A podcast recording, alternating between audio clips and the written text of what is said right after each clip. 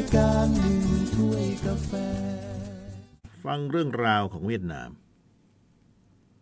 เวียดนาม หลายชื่อนะก่อนจะไปเวียดนามเนี่ย ไดเวียด ไดโคเวียด อันนำตังเกียนะครับ แล้วก็รวมประเทศกันตอนล่างก็เรียกว่าจำปา หรือจามปา นะครับ ทั้งหลายทั้งปวงก็เป็นเวียดนามแล้วทุกวันนี้ ก่อนหน้านั้นก็เป็นเวียดนามเหนือเวียดนามใต้ นะครับการวิวัฒนาการของเวียดนามก็น่าสนใจไม่น้อยนะครับ คือทั้งไทยทั้งเวียดนามเขมรอยู่ตรงกลางนะก็ถือว่าไทยกับเวียดนามก็เครือๆกัน สู้กันอยู่บางยุคบางสมัย บางสมัยก็ไม่สู้กันก็ธรรมดา นะครับ ก็แถวนี้แหละ ไทยเวียดนามเมรสามเศร้า ที่นี้เวียดนามในสมัยจักรพรรดิยาลอง จักรพรรดิยาลองกับจักรพรรดิอาลองพญาคนละที่กันนะครับ เดี๋ยวเข้าใจผิดยาลองคือเวียดนามอาลองพญาคือพม่าครับเห็นไหมราชวงศ์อาลองพญา เป็นราชวงศ์สุดท้ายของพม่านะครับ ไม่ใช่ของเวียดนามนะ ถ้าเวียดนามคือจักรพรรดิยาลอง ชื่อมันลองๆเหมือนกัน จักรพรรดิยาลองนี่เจริญก้าวหน้าทั้งมีสัมพันธภาพอันดีกับชาวยุโรป หากแต่เมื่อพระองค์สวรรคตไปเมื่อปี 1820 จักรพรรดิพระองค์ใหม่ก็คือจักรพรรดิมินมาง ก็ดำเนินนโยบายโดดเดี่ยวตนเองในการไม่ติดต่อคบค้าจะไม่เอาเลย ตะวันตกตะวันไหนก็ไม่เอาแหละ แล้วก็ยังต่อต้านบรรดาพ่อค้าและพวกมิชชันนารี ชาวฝรั่งเศสที่มาก่อนหน้านี้ ไล่ออก นอกประเทศ เหตุที่เป็นเช่นนี้ก็พระจักรพรรดิมินมางนั่นแหละท่านทรงเคร่งครัดในแนวทางของลัทธิของจื้อนะ จีนมีอิทธิพลพูดง่ายๆแล้วก็ประเพณีจีนก็แทรกเข้ามาค่อนข้างมากมายเพราะอยู่ใกล้จีนจักรพรรดิมินมางก็ยังทรงมีความเห็นว่าการเผยแผ่คริสตศาสนาของชาวตะวันตกนั้นนะแท้จริงเป็นการวางแผน เพื่อที่ยึดครองเวียดนามเท่านั้นแหละ ไม่ได้มีวัตถุประสงค์อื่นนะครับ แล้วแท้จริงว่ากันว่าเหตุผลที่พระองค์ไม่ทรงพอใจชาวฝรั่งเศสก็เนื่องมาจาก การที่พระองค์ถูกองค์ตากุล อุปราชผู้ครองเมืองไส้ง่อนทางตอนใต้ ซึ่งเป็นพระอาจารย์ของพระองค์เองคัดค้านพระองค์ในการขึ้นของราชบังอาจ ไม่ค่อยชอบเลยทีนี้ ทั้งนี้เพราะว่าองค์ตากุลเห็นว่าพระองค์พระเจ้ามินมางเนี่ยเป็นเพียง บุตรที่ว่าเกิดจากสนม ไม่ได้เกิดจากมเหสีเมียหลวงแต่อย่างใดนะครับจะมาขึ้นเป็นกษัตริย์ได้ยังไง ซึ่งองค์ตากุลนี้เป็นบุคคลที่มีความใกล้ชิดกับพวกหมอหมอสอนศาสนาคริสต์เนี่ยแล้วก็ยังเคยร่วมมือกันกอบกู้เวียดนามกับชาวฝรั่งเศส ในการปราบกบฏไตเซิน คือร่วมเป็นร่วมตายกันมาละถ้าว่าไปแล้วนะ กับพระเจ้ามินมางองค์ตากุลเนี่ยทีนี้ในระยะแรกพระองค์ก็ยังไม่ทรงกล้าดำเนินการใด ๆ ทั้งนี้ก็เพราะว่าองค์ตากุลยังมีชีวิตอยู่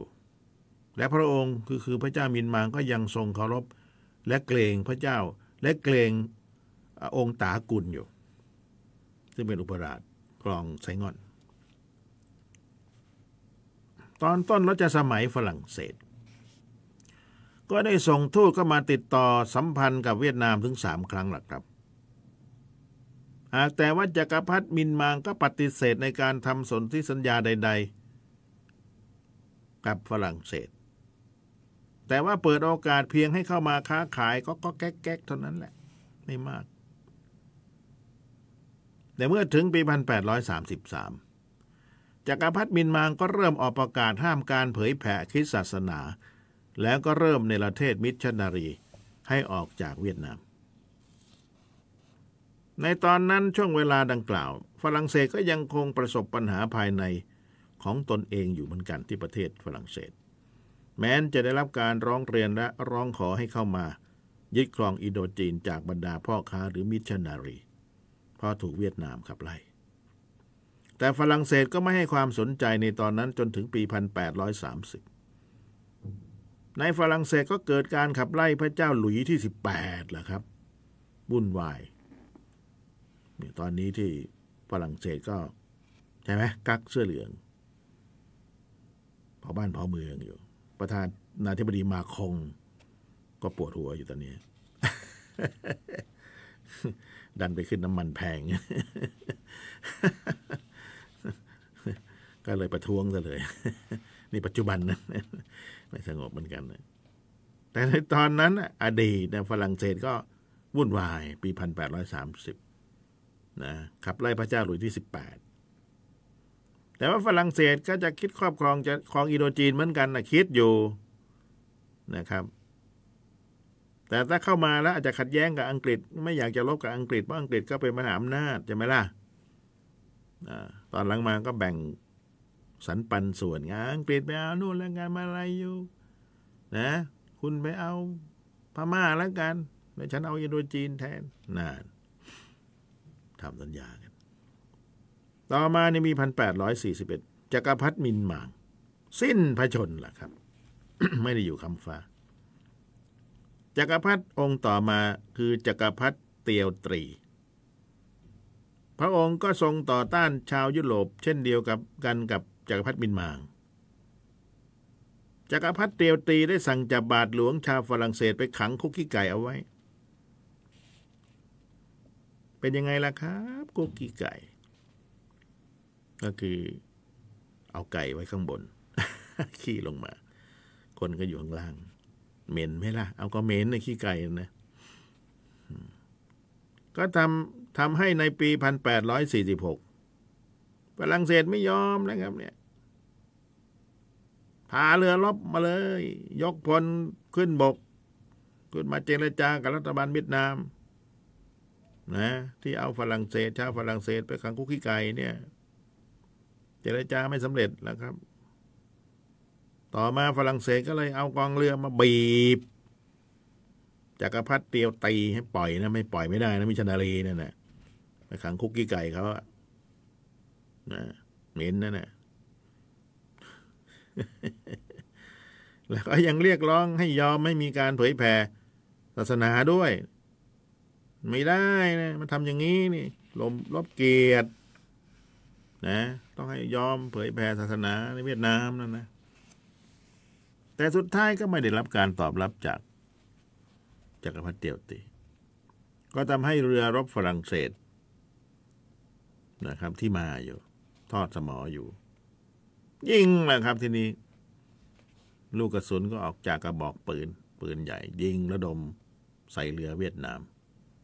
ตามแถบเมืองท่าตูแลนนะครับ ยิงไปยิงมา ยิงเสร็จก็แล่นไปอยู่แล่นเรือไปเกาหลี คือแล่นเรือไปเกาหลีคือไม่ได้แพ้นะฝรั่งเศสก็ถือว่าเออยิงล้วสั่งสอนเคหัวทั้งหนหนึ่งก็ดีไปละไปเกาหลี ทีนี้การกระทำของฝรั่งเศสในครั้งนั้นน่ะจักรพรรดิเตียวตีไม่ยอมครับทีนี้โอ้โหเหมือนกันแหละพิโรธก็เลยสั่งประหารชีวิตชาวยุโรปทุกคน ตอบแทนเรือเวียดนามที่ถูกจมลงไปหลายลำนะถูกปืนของเรือฝรั่งเศสจมนี่ฆ่าชาวยุโรปเป็นแก้แค้นซะเลย แต่ว่ายังไม่ได้ทำอะไร ยังไม่ได้ประหารชาวยุโรปโชคดีไประคังมาช่วยเก่งๆหมดยก คือพูดเองให้ว่าจักรพรรดิเตียวตีก็สิ้นประชนไปซะก่อน ก็เลยไม่ได้ฆ่าชาวยุโรปกะว่าจะมาตัดหัวทั้งหน่อยแคนทีนี้จักรพรรดิองค์ต่อมาต่อจากจักรพรรดิเตียวตีคือจักรพรรดิตื้อดึก จักรพรรดิตื้อดึก อันนี้ชื่อจริง ๆ นะครับผมไม่ได้เอามาล้อเลียนอะไร จักรพรรดิตื้อดึก จักรพรรดิตื้อดึกนี่พระองค์มีนโยบายที่อ่อนลงผ่อนปลนนะงานนั้นในเวลาต่อมาก็คือปี 1851 ถึงปี 1853นี่3ปี2-3ปี ก็ได้เกิดการก่อกบฏขึ้นโดยมีผู้นำคือฮองเบาฮองเบานี่เป็นน้องชายนะครับ ต่างแม่ของจักรพรรดิตื้อดึก นะฮองเบาเนี่ย ได้รับการสนับสนุนจากชาวเวียดนาม ที่นับถือศาสนาคริสต์สุดท้ายจักรพรรดิตื้อดึกก็ปราบได้สำเร็จ ปราบอองเบาได้ ส่งผลให้นโยบายของจักรพรรดิตื้อดึกต่อชาวยุโรปและคริสตศาสนาเปลี่ยนไปทันทีเหมือนกัน โดยจักรพรรดิตื้อดึกทรงให้ดำเนินการขั้นรุนแรงได้เด็ดขาด ต่อพวกคาทอลิกเวียดนาม ที่ให้การช่วยเหลือสนับสนุนพวกกบฏที่นำโดยฮ่องเบานั้นโดยมีคำสั่งให้ประหารชีวิตบาทหลวงสองคน แล้วก็ยังทำลายหมู่บ้านชาวเวียดนามที่เขารีดในคริสตศาสนา ขับไล่ผู้คนออกจากหมู่บ้าน มีข้อมูลระหว่างปี 1848 ถึงปี 1860 เวียดนามได้ประหารบาทหลวงชาวยุโรปไป 25 คนนะครับไม่น้อย และบาทหลวงชาวเวียดนามอีก 300 คนคนเวียดนามเอง เพราะว่าในระยะที่ว่ามานี้ ชาวเวียดนามมีการเข้ารีดไปถึงสามหมื่นน่ากลัวเลยนี่เดี๋ยวแข็งข้อเข้ารีดศาสนาคริสต์ละสามหมื่น สำหรับฝรั่งเศสแล้ว เมื่อลุยนโปเลียนทำการรัฐประหารและสถาปนาตนเองขึ้นเป็นจักรพรรดินโปเลียนที่สามแล้ว ท่านก็สร้างความเกรียงไกรให้กับจักรวรรดิฝรั่งเศส แล้วก็พยายามที่จะขยายอาณานิคม เพื่อความมั่งคั่งทำให้ฝรั่งเศสเริ่มหันมาสนใจเวียดนามมากขึ้นแล้วครับ ตาเป็นมัน ในปี 1856 ฝรั่งเศสก็ตัดสินใจส่งทูตเข้ามาเจรจาค้า และการเผยแผ่ศาสนากับเวียดนามขันเมื่อเวียดนามทำการปฏิเสธฝรั่งเศส ก็แสดงแสนยานุภาพของตนทันทีโดยการเข้าโจมตีเวียดนาม เป็นการก่อกวนสั่งสอนเคกหัวสักทีหนึ่งทีนี้ระยะแรกนี่ก็ยังไม่ได้ทำการเข้ายึดครองนะครับ รัฐบาลเวียดนามก็ถูกกระทำเมื่อถูกกระทำอย่างนั้น แทนที่จะยอมหรืออ่อนข้อลงก็กลับเร่งดำเนินการมาตรการรุนแรงไม่กลัวเหมือนกัน ไม่กลัวคนเวียดนามไม่กลัวใครนะครับ ตัวเล็กนี่นะโดยการปราบมิชชันนารีปรากฏว่าใน1856นั้น ได้ประหารบาทหลวงชาวสเปนที่ตังเกียอีก เรื่องนี้ก็กลายเป็นเหตุให้สเปน ร่วมมือร่วมไม้กับฝรั่งเศสอย่างเดียวเนี่ยโจมตีเวียดนามในเวลาต่อมา ในปี 1858 กองทัพร่วมของฝรั่งเศสกับสเปนก็ยกกรีธาทัพมาทีนี้ โจมตีเมืองตูแลนของเวียดนาม แต่เมื่อเข้ายึดครองแล้วฝรั่งเศสก็พบว่าเมืองตูแลนนี้ไม่เหมาะที่จะใช้เป็นฐานที่มั่น ดังนั้นในปีต่อมาฝรั่งเศสจึงยกพลเข้าโจมตีไส้งอน และยึดครองได้สำเร็จเพราะไส้งอนอยู่ทางตอนใต้นะครับ ตัวนี้ไส้งอนแตกไปแล้ว เปลี่ยนชื่อเมืองใหม่คือเมืองโฮจิมินห์ซิตี้ใช่ไหมล่ะแถวนั้นก็จะเป็นเขตอิทธิพลของจามปาในอดีตนั่นเอง น่าไปนะเวียดนามนะพูดถึงนะให้ดูสาวเวียดนามปั่นจักรยาน นั้นมอเตอร์ไซค์เยอะด้วยนะมอเตอร์ไซค์เยอะปัจจุบัน ทีนี้ทางฝ่ายเวียดนามนั้น แม้จะมีความพยายามตั้งรับ และผลักดันฝรั่งเศสมากเท่าใด คือไล่ก็ไม่ไปนะฝรั่งเศส แต่ก็ดูเหมือนว่าไร้ผลครับไม่ไปทำยังไงทีนี้ในที่สุดจึงยอมเปิดจานเจรจากัน ในปี 1862 แล้วก็ในที่สุดก็สามารถลงนามกันได้ในสนธิสัญญาไส้งอนนะ ลงนามกันได้ในสนธิสัญญาไส้งอน โดยมีสาระสำคัญอยู่เจ็ดประการ ไอ้เจ็ดประการที่ว่านี้นี่เวียดนามเนี่ยไอ้ข้อที่หนึ่งคือ เวียดนามต้องยกไส้งอน เมืองไส้งอน เมืองเบียนหัว เมืองเยียดิน เมืองมิโทแล้วก็หมู่เกาะคอนดอให้แก่ฝรั่งเศส เสียดินแดนแล้วเนี่ย อันที่สองคือเปิดเมืองท่าตูแลน เมืองบาลัดและกวางอัน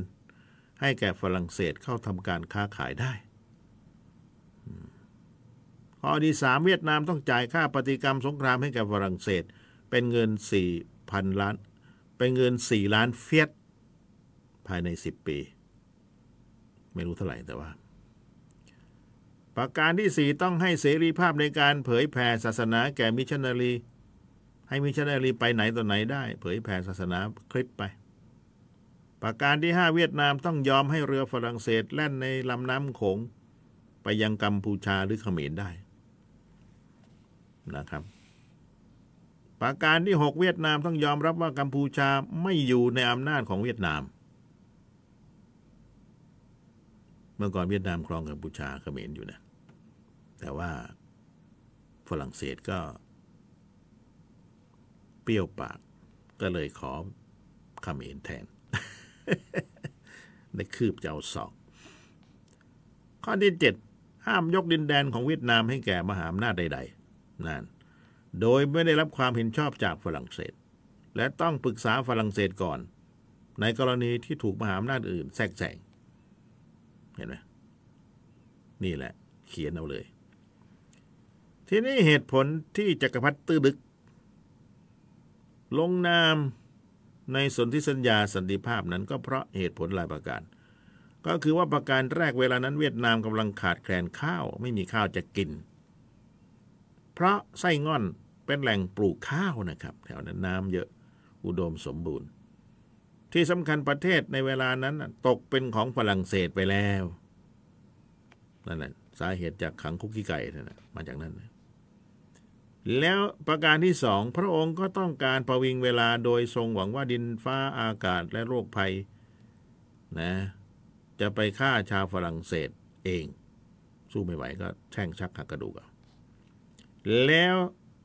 มีการต่อต้านของประชาชนลึกๆอยู่ทำให้ฝรั่งเศสอ่อนใจไปเองแหละ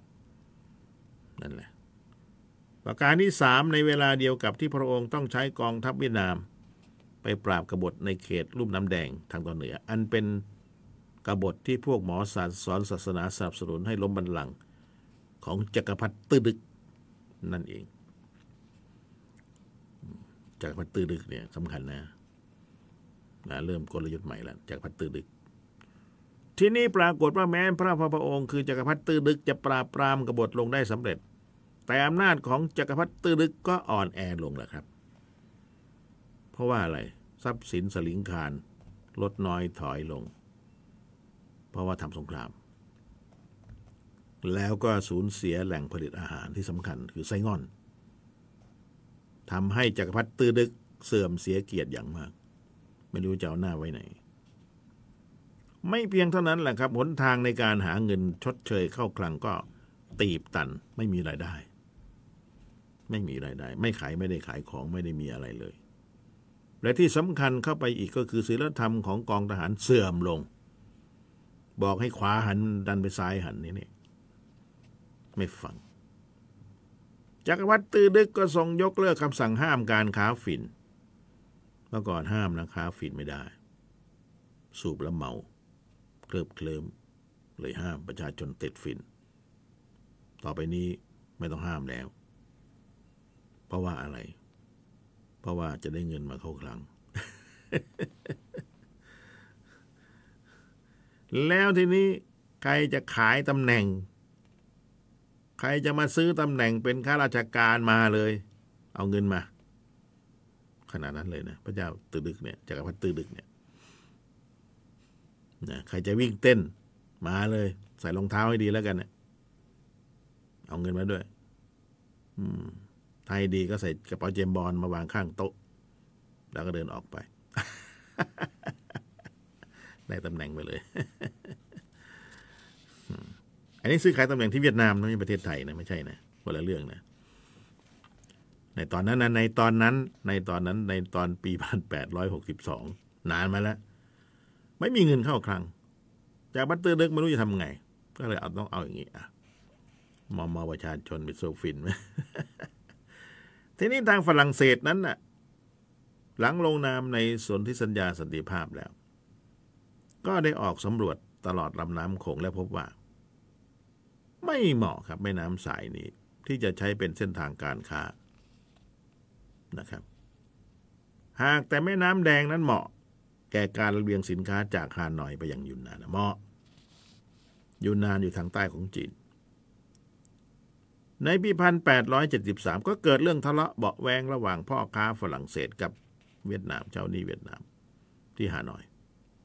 บรรดาพ่อค้าฝรั่งเศสจึงรวมหัวกันนะครับ ก่อนจะยกกันเข้าโจมตีและยึดครองฮานอย และหวังว่าฝรั่งเศสจะเข้าตามมาช่วยนะครับพ่อค้านะพ่อค้าฝรั่งเศส แล้วก็รวมหัวกัน แล้วคิดว่าทหารฝรั่งเศสจะมาช่วยพูดยังไง พร้อมกันนั้นเมื่อจักรพรรดิตื้อดึกทรงตระหนักว่า พระองค์จะปราบปรามปัญหา ภายในได้ง่ายได้ได้ได้ได้ง่าย หากพระองค์ได้รับการร่วมมือจากภายนอกทำให้จักรพรรดิตื้อดึก เริ่มหันมาสนใจที่จะสร้างสัมพันธไมตรีกับฝรั่งเศสอีกครั้งหนึ่ง เอาศัตรูเป็นมิตรซะดังนั้นในปี 1873 จักรพรรดิตื้อดึกก็ยังจัดส่ง นะครับ พันถันเกียน พันถันเกียนนี่เป็นทูตนะครับ เดินทางต้องแนงต้องแนงไปฝรั่งเศส เพื่อเจรจาลงนามในสนธิสัญญาฉบับใหม่กับฝรั่งเศส โดยสุดท้ายมีการลงนามในสัญญาที่มีสาระสำคัญก็คือว่า เวียดนามรับว่าโคชินไชน่าทั้งหมด โคชินไชน่าคืออันนำแถวเนี้ยนะครับก็คือเวียดนามนี่แหละ เป็นอาณานิคมของฝรั่งเศส ยกให้เลย เวียดนามยังเปิดเมืองฮานอย เมืองตูแรน เมืองคีนองและเมืองท่าไฮฟอง ดังนะเมืองท่าไฮฟองเล่นไปสำหรับการค้าแล้วก็ให้มีกองสุลฝรั่งเศสประจำในแต่ละเมือง ขณะที่เวียดนามจะต้องเปิดทางเดินเรือในแม่น้ำแดง ให้กับฝรั่งเศสนะครับ แล้วก็ต้องยอมรับในเอกราชของเวียดนาม และฝรั่งเศส ยอมยกเลิกค่าปฏิกรรมสงคราม ที่ยังไม่ได้ชดใช้เดิม เพราะว่า เอาละเห็นว่าไม่มีตังก็ยกเลิกกันแล้วกัน เราดีกันแล้วกันเอาแต่มาครองเอามามามามาแล้วก็ยังตกลงที่จะให้กระสุนดินดำและอาวุธในการปราบโจรสลัดจีน ในตอนนั้นด้วย โดยต้องไม่มีนโยบายที่ขัดแย้งกับฝรั่งเศส อืม นับจากนี้ไปดูเหมือนว่าความวุ่นวายต่าง ๆ ก็น่าจะสงบลงนะครับ เพราะว่าเอาจับมือกันแล้ว มันเป็นช่วงเวลาที่ฝรั่งเศส เริ่มเดินหน้านโยบายล่าอาณานิคมอย่างเต็มสูบเลย ใส่เกียร์ห้าเลย ตอนนี้มีเกียร์หกแล้วรถยนต์นี่ได้รถยนต์เจ้ามาคันหนึ่งมีถึงเกียร์หกหกเกียร์จะขับยังไงหกเกียร์เนี่ยขับไม่เป็นอยู่เนี่ย ทีนี้ขณะที่ทางเวียดนามนั้นดูเหมือนจะอ่อนแอลงไปเรื่อยๆ เวียดนามไม่ได้ปฏิบัติตามข้อตกลงที่ทำเอาไว้เรื่อยๆ ไม่ได้ทำ โดยเฉพาะเรื่องการเผยแผ่ศาสนาคริสต์ โดยมีการทำร้าย หมอสอนศาสนาที่สำคัญก็เริ่มมีการติดต่อกับจีนแล้วครับ เวียดนามเองจากพัตตือดึก แล้วก็จากพัตตือดึกก็ แอบส่งเครื่องราชบรรณาการไปยังจีนแหละครับ ทีนี้ แล้วก็ขอความช่วยเหลือจีน เพื่อที่จะเข้าปราบปรามโจรสลัดนะครับครั้นเมื่อจีนส่งกำลังเข้ามายังเวียดนาม ฝรั่งเศสก็ระแวงอยู่แล้ว อ้างว่ามาปราบโจรสลัด จึงเริ่มโจมตีเวียดนามทันทีเลยเหมือนกัน โดยการเข้าโจมตีอ่าวตังเกียในปี 1883 แต่ว่าในเวลาต่อมาเมื่อจักรพรรดิตื้อดึกสิ้นพระชนลง ยิ่งทำให้เกิดความสับสนวุ่นวายเพิ่มมากขึ้น ดังนั้นไม่นานนักจักรพรรดิพระองค์ใหม่ที่มาแทนจักรพรรดิตื้อดึกก็คือเฮียบหัวจักรพรรดิเฮียบหัว ก็ต้องยอมทำสนธิสัญญาสงบศึก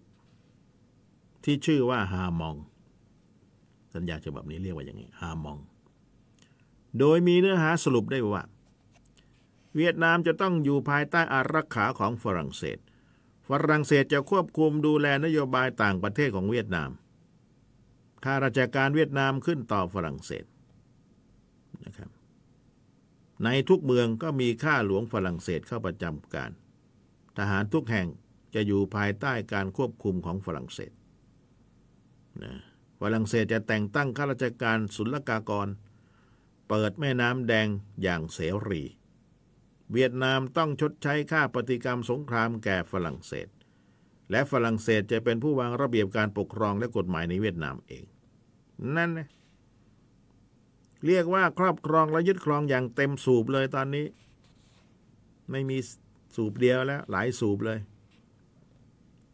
แล้วหลังจากลงนามแล้วจีนที่ถือว่าเวียดนามเป็นเมืองขึ้นของตนเองก็ต้องออกหนังสือประท้วงและส่งทหารมาโจมตีฝรั่งเศสที่ตังเกียแล้วครับทีนี้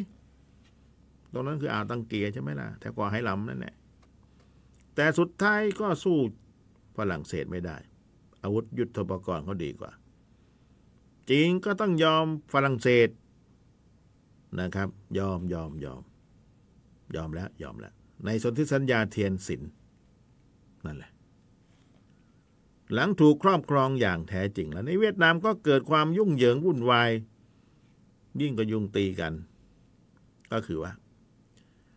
ในราชสำนักมีการแย่งชิงราชสมบัติ ในขณะที่ภายนอกก็สู้กัน เพราะว่ามีการเปลี่ยนราชการอยู่บ่อยๆ ฝรั่งเศสก็เข้ามาแทรกแซง แล้วก็ใช้อำนาจในการแต่งตั้งจักรพรรดิและผู้ที่คัดค้านการปกครองฝรั่งเศสที่เกิดขึ้นนะครับ ฝรั่งเศสก็ใช้วิธีการปราบปรามอย่างรุนแรงตลอดเวลาเหมือนกัน เวียดนามก็ถูกฝรั่งเศสเขายึดครอง เป็นอาณานิคมของฝรั่งเศสในปี 1884 เมื่อราชสำนักที่เว เมืองเว ประกาศยอมอยู่ภายใต้อานัตของฝรั่งเศส เมืองเวอยู่กลางกลางเวียดนามนะครับ เวเนี่ยมีโอกาสจะไปเที่ยวเวียดนามอยู่เหมือนกันนะน่าเที่ยวเวียดนามไม่ไกล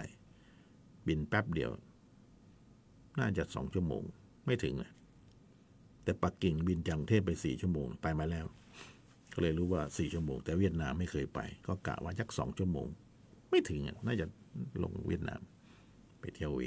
นะเก็บเงินก่อนแต่ว่า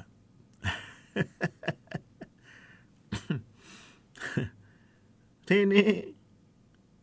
ที่ราชสำนักวีประกาศยอมอยู่ภายใต้อานัตของฝรั่งเศสแล้ว ก็ทำให้ประเทศถูกแบ่งออกเป็นสามส่วน เวียดนาม ภาคเหนือคือแคว้นตังเกีย ภาคกลางคือแคว้นอันนำและภาคใต้เป็นแคว้นโคชินไชน่าโคชินไชน่าหรือโคชินจีนนะครับทางไส้ง่อนอะไรขึ้นไปอันนี้โคชินไชน่าและในเวลาต่อมาก็ถูกรวมเข้ากับเขมรและลาวจัดตั้งเป็นสหพันธ์อินโดจีน อยู่ภายใต้การปกครองของฝรั่งเศส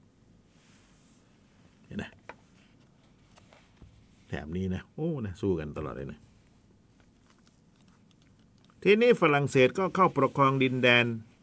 ส่วนอินโดจีน รวมเอาสามประเทศในปัจจุบันคือเวียดนาม ลาว กัมพูชา โดยในระยะแรกแบ่งการปกครองออกเป็นส่วนๆ นั่นก็คืออันนำและตังเกียและเขมร ส่วนเขมรนั้นฝรั่งเศสใช้วิธีการปกครองแบบประเทศอารักขา ขณะที่โคชินไชน่าซึ่งอยู่ทางตอนใต้ของเวียดนามนั้น ใช้วิธีแบบอาณานิคมโดยตรง คือแถวไส้งอน จนถึงกระทั่งปี 1887 ฝรั่งเศสจึงเปลี่ยนวิธีการปกครองสมัย โดยในครานี้หันมารวมเอาทุกรัฐเข้ามาไว้ด้วยกัน โดยตั้งขึ้นเป็นสหภาพอินโดจีน นะครับ หรือที่ว่าเป็นภาษาอังกฤษคือ Union Indochina ไม่ใช่จีนอย่างที่ว่า Indochina ต่อมาเมื่อลาวเข้ามาอีกแห่งหนึ่ง จึงรวมเข้าเป็นสหภาพด้วยกันนะครับ โดยให้อยู่ใต้อำนาจการปกครองของข้าหลวงใหญ่ ข้าหลวงใหญ่คือ Governor General ประมาณนี้ แล้วก็มีสำนักงงานใหญ่อยู่ที่ฮานอย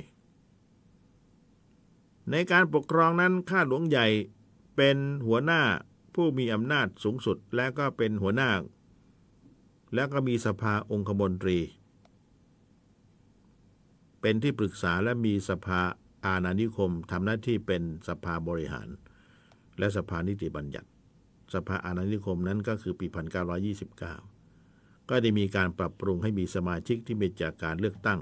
20 คน โดยให้ชาวฝรั่งเศสเลือกตัวแทนของตน 10 คน และอีก 10 คนเป็นชาวเวียดนาม ซึ่งได้รับการศึกษาจากต่างประเทศมาเป็นผู้เลือกตั้ง สภาแห่งนี้มีหน้าที่ให้คำปรึกษาแก่ข้าหลวงเท่านั้นนะครับฝรั่งเศสเขาปกครองโดยแทรกซึมเข้าถึงระดับหมู่บ้าน แล้วก็มีการจัดตั้งตำรวจหมู่บ้าน ส่งผลให้ระบบราชการแบบเดิมของเวียดนามล่มสลายไปในที่สุด ขณะในที่ส่วนย่อยๆนั้นในตังเกียก็จะมีข้าหลวงประจำตังเกียปกครองในฐานะผู้สำเร็จราชการแทนนะครับแทนใครแทนจักรพรรดิล่ะครับ ของเวียดนามข้าราชการทุกส่วนขึ้นตรงต่อข้าหลวงฝรั่งเศส ซึ่งในทางปฏิบัตินั้นข้าหลวงตังเกียมีอำนาจเด็ดขาด โดยไม่ต้องขึ้นตรงต่อจักรพรรดิแต่อย่างใดก็แย่งกันอยู่ ส่วนในการปกครองอันนำกัมพูชาและลาวนั้นรัฐทั้งสามยังคงมีกษัตริย์ปกครองอยู่ และมีคณะเสนาบดีอยู่เช่นเดิม หากแต่ว่าไม่มีอำนาจใด ๆ เป็นหุ่นเชิดแต่บ้านเรากิจการบางอย่างฝรั่งเศสก็อนุญาตให้ดำเนินการได้ แต่ส่วนใหญ่แล้วฝรั่งเศสจะเข้าครอบคลุมด้วยตนเอง ซึ่งในสภาพนี้เป็นการปกครองแบบรัฐอารักขา ซึ่งก็ไม่แตกต่างจากตังเกียสักเท่าใดหรอกนะครับ ก็คือกษัตริย์ไม่มีอำนาจที่แท้จริงเหมือนกัน ที่น่าสนใจคือในการปกครองลาวและเขมรนั้น แทนที่จะเอาคนท้องถิ่น ฝรั่งเศสกลับเอาคนเวียดนามมาฝึกฝนให้ช่วยเหลือเจ้าหน้าที่ฝรั่งเศสในการปกครอง เพราะเวียดนามเก่ง เก่งกว่าลาวเก่งกว่าเขมรคิดว่าอย่างนั้นฝรั่งเศส เพราะเหตุนี้เองก็ทำให้ชาวเวียดนามหลั่งไหลเข้าไปในลาวแหละครับเขมรซึ่งมีข้าราชการและพ่อค้า โดยมีข้อมูลประมาณกันว่ามีชาวเวียดนามในเขมรในตอนนั้นสามแสนก็ไม่น้อย ขณะที่ลาวมีห้าหมื่นคนเวียดนาม วิธีการนี้ส่งผลให้ทั้งเขมรและลาว ไม่ได้รับการฝึกฝนให้มีประสบการณ์ในการปกครอง